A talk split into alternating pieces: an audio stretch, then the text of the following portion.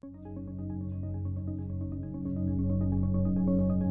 everyone, my name is Katie Perry. Welcome to Millennium Live. Today I'm joined with Jonathan Yaffe, who is the co founder and CEO at AnyRoad. Thank you so much for being here today, Jonathan. Thanks so much for having me, Katie. It's so great to, to be here. I was really looking forward to this. We are too. And, you know, before we jump in and really start talking about, you know, the content of what's going on in the marketing world today, can you just give us a background on yourself and AnyRoad? Sure. Uh, my background actually started uh, in, in, this world at Red Bull. I was one of the first marketing hires when Red Bull first came to the United States. Uh, and we were spending billions of dollars a year on experiences. And this totally blew my mind um, because you know back then digital marketing was was really the, the, the brand new thing that was very exciting and we instead were spending all of this money on crazy experiences uh, where with people jumping out of airplanes going down mountains on tricycles djs are playing people are dancing everyone's having an amazing time and we knew intuitively that people who were participating in these experiences loved red bull more and drank more red bull and felt closer to the brand Mm-hmm. Uh, and clearly it worked, right? Red Bull has by far number one market share. But what drove me absolutely crazy is that we had no data.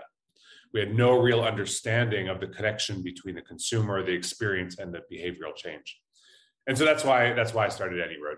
Uh, and at AnyRoad, we're we're building what we call experience relationship management, which is really a platform to power experiential programs globally, both in store, field marketing, any any any kind of actual experience that's meant to change behavior and bring a level of data intelligence to it. That's great. So, I know in previous talks you've really talked how the world is changing from a things economy to one more based on experiences, like you've just mentioned. So, I'm curious, can you just describe why this is happening and what impact is it really having on the markets? Yeah, great question. So the world is changing. I, am just going to repeat you here. The world is changing from a things economy to an experience economy. We see this in terms of millennials who are spending way more money on experiences than things. 72% of millennials prefer experiences to things in general.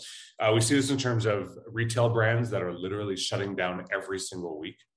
Uh, we see this in terms of the cultural zeitgeist uh, people like Marie Kondo, uh, who tell us to like go into our uh, closets and pick an object and say, "Does this bring me joy?" And if not, we throw it away. Right? This would have never happened 30 years ago. Somebody building a global brand telling us to throw away our hard-earned objects. But I believe we're in this place where things have become commoditized.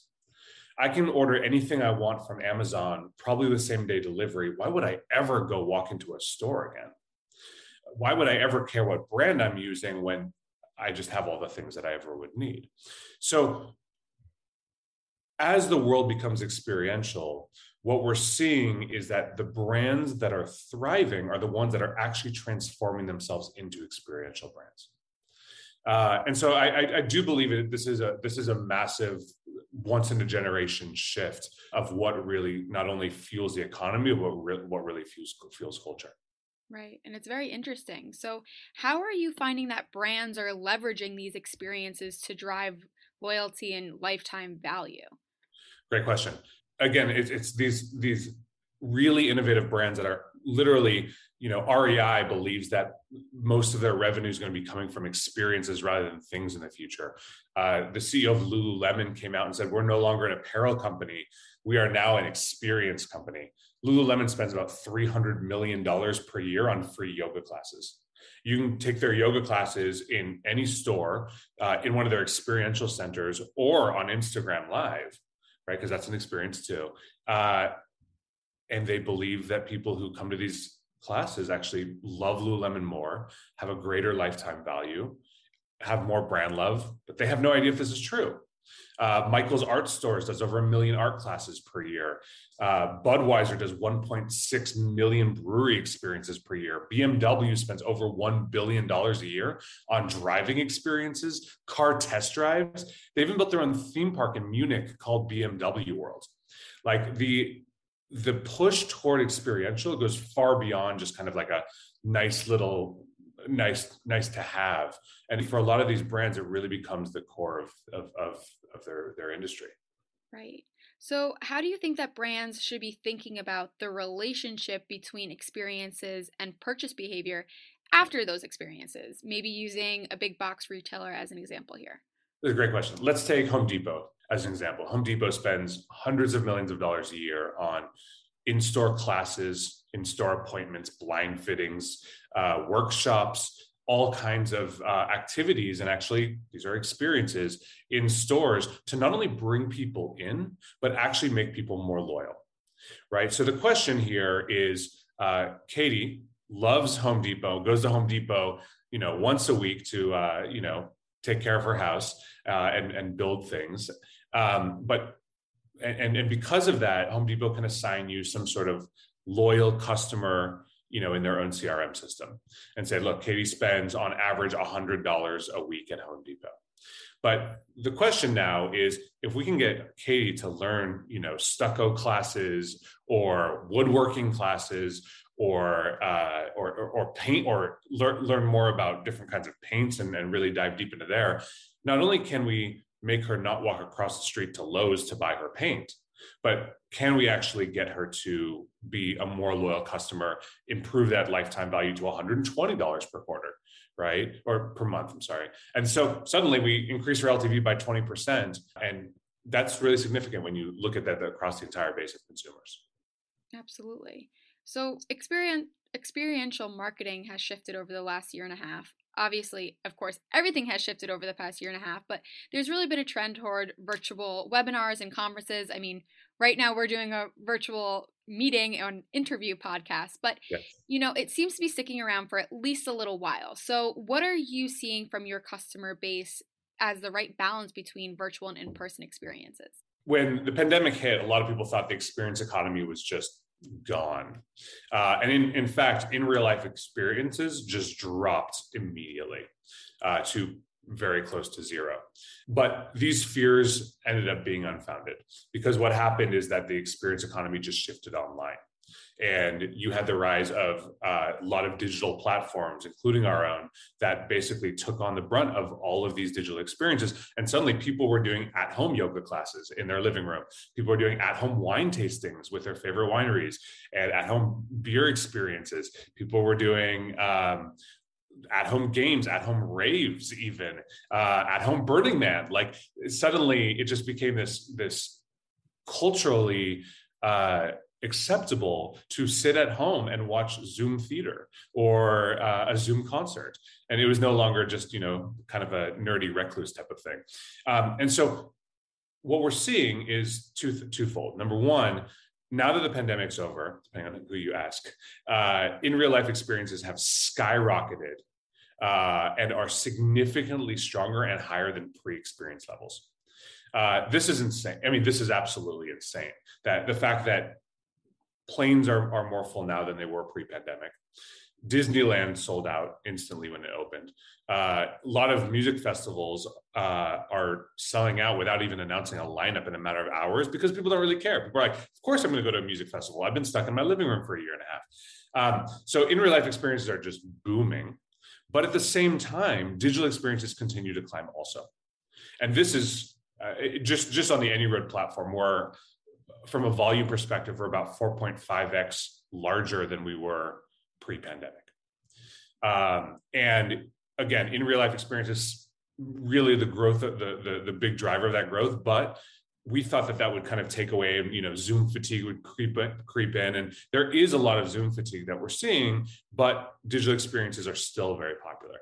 Um, and so we've done a ton of research on this and what we've seen is that ex- real life experiences are actually a lot stronger uh, that when it comes to roi when it comes to actually behavioral change than digital experiences. But digital experiences have the ability to take the ge- geographic constraint away from it. So if i'm sitting in brazil right now i can participate in experience with people in indianapolis and and suddenly like brands have a, a lot more reach uh, so what we're seeing is that the, the the brands that really have experiential maturity are really doubling down on both. Right. So you know, in addition to not only the experiential part of it changing as far as in person and virtual, but one thing that's also shifting is how consumers are shopping. So, how have big box retailers shifted their experiences to really address this part of it as well? Yeah. Um, shopping's moving online. If if, if anyone didn't didn't realize that, I'm sure that's what you were alluding to. I, I think that it really comes down to uh, looking at what is the role of a store or a brand home or some sort of digital or some sort of physical footprint in the future. Um, I really love the way that Nike is looking at this.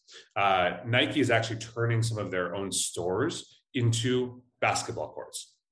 Why? Because they know that a ton of their commerce is moving online right? And they want you to love Nike. They want you to, every time you need a new pair of shoes, replace it with a pair of Nike shoes. They want to sell you a pair of shoes, of course. However, they don't care where, where that happens really anymore. Um, and so they'd rather you come into the store, try on a pair of Nikes, play basketball in the store against a uh, with, with a Nike employee. Love that so much that you walk out and buy a pair of Jordans on your phone. And, and so suddenly the store is not actually the place for commerce. Store is the place for experience that actually boosts lifetime value and boosts brand love. Um, you see this in ter- with brands like Warby Parker, about to IPO, right? Digital digital first glasses brand that decided to build a bunch of stores everywhere. Why would they build a bunch of stores? Because the the actual experience of trying it on actually gets people to to to feel closer to the brand. Um, and this is most pronounced, I think, in China. So China is about probably 10, 15 years ahead of us in terms of digital commerce, where everyone's buying everything on their phone. Uh, Alibaba, which is fueling a lot of this digital commerce, actually started building physical shopping malls, which is absolutely nuts. But why? Because they realize that, yes, people will continue to buy everything on their phones, all commerce is digital. However, by interacting in person through education, through some sort of experience, and actually experiencing these things in person actually drives up conversion rates for online purchases. And uh, so, it, you know, a lot of people are like, the world's moving backwards. It's not moving backwards, right? But that that those experience that the importance of experiences never actually went away. Wow. That's really interesting and news that I hadn't heard. So this is uh, very cool to be learning. You know, I do have a question, you know, really strictly on AnyRoad. And I know, of course, throughout this we've been talking about AnyRoad, but ratings and metrics really have changed throughout the years. But measuring engagement and ROI during events really does continue to be a struggle for marketers. So what are some ways that AnyRoad or the AnyRoad platform really uses and manages data to make things easy and drive insights? Yeah. So that's that's everything we do. So I mean, we believe wholeheartedly that the experience economy is the way for innovative brands to capture the hearts of their customers. But we are also data people. So, how do we actually not only show that, but use data to optimize experiences, A B test experiences the same way we would A B test a website, um, and actually figure out what's working and what's not. Um, and so, to do that, we power all these experiential programs, but we use that customer journey as data capture, which means we're pulling in about 60 to, to 70 data points per person per experience. It's all opt in, right? All, all, uh, all opt-in data. But what we want to see here is not just, you know, did Katie have a great experience? That's that's important, but it's not that important.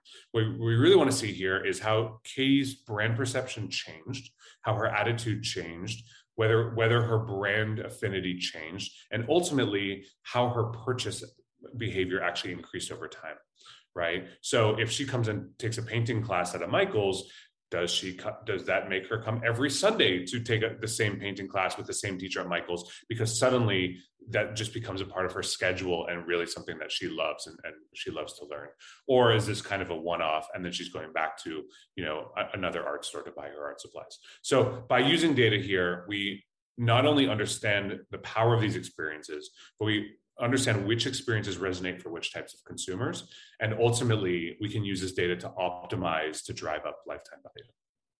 Are you able to give us some examples of this? Uh, what are the most interesting findings that some of your customers have really seen? Uh, that's a great question. Uh, it's Budweiser is a, a great example. Uh, Anheuser-Busch, they have 1.6 million brewery experiences per year. And a lot of people are like, oh, well, if, if, if people are going to go to St. Louis to a Budweiser experience, a beer tasting, a beer pairing dinner, uh, they probably are a huge Budweiser fan. In fact, that's not true. Um, and so, of course, there are these people who you know drink Budweiser every single day, love Bud Light, and they're going and paying homage to the brand that they love, and like that's you know that's actually very important. But these these incredible experiential programs actually serve to bring new people into the brand ecosystem also right and so uh, and in fact they even have people who don't drink and if like wait, you don't drink beer or you don't drink at all, like what why what are you doing at a you know Budweiser brewery? Well, it turns out they launched uh, a, a experience called beerology, which is the science of beer making. And if you don't drink, you might not want to go to like a you know a, a, tasting where you're learning about tasting notes of different different beers, but you might love like the science of beer making. That's fascinating, right? Or something about the Budweiser brand because it's a it's a great brand that goes you know way way back and has a lot of rich history to it. Or you might really enjoy the Clydesdale horses. Right, they run a place called Grant's Farm that has like Clydesdale horses that have been a symbol of the Budweiser experience. So Budweiser, we look at as a very mature brand when it comes to experiential, because not only are they touching hundreds of millions of people with all their field marketing, all their experiential programs around the world. Uh, but they're also starting to segment experiences for different audiences because the same way that we are all different consumers, we are all different experiential people too. Right. That's very cool and very fun for anyone who wants to go to some type of tasting or see the horses and whatnot. But, you know, I just want to end on one final question. And I really like to ask this question because it's interesting to hear what you are going to say. But, you know, the future of experience marketing is moving forward. That's what we've been talking about for the past 15 minutes. But what do you really think may happen in the next five years? Do you have any insight into that? I, yeah, no, it's, that's okay. It's a great question. I, I, I think a lot about this. Uh, you know, lie awake at night thinking about where experience marketing is going in the next five years.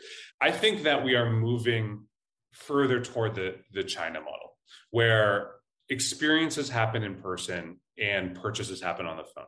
And um, and you and you see that you see the the sparks of this with a couple brands. So Lululemon started, uh, which is now not an apparel brand anymore, now an experience brand, uh, started to open these experiential centers where you can go and do Pilates and do yoga and and learn meditation and uh, and I think some of them might not even have checkout kiosks, right? Like they are not there to uh, to sell things specifically, and that may be a byproduct, right? But it's one thing to sell one additional yoga mat and it's another thing to bring somebody into your brand family for the rest of their lives. So every time they do yoga they wear lululemon they think about lululemon they are an athleisure model basically walking down the street.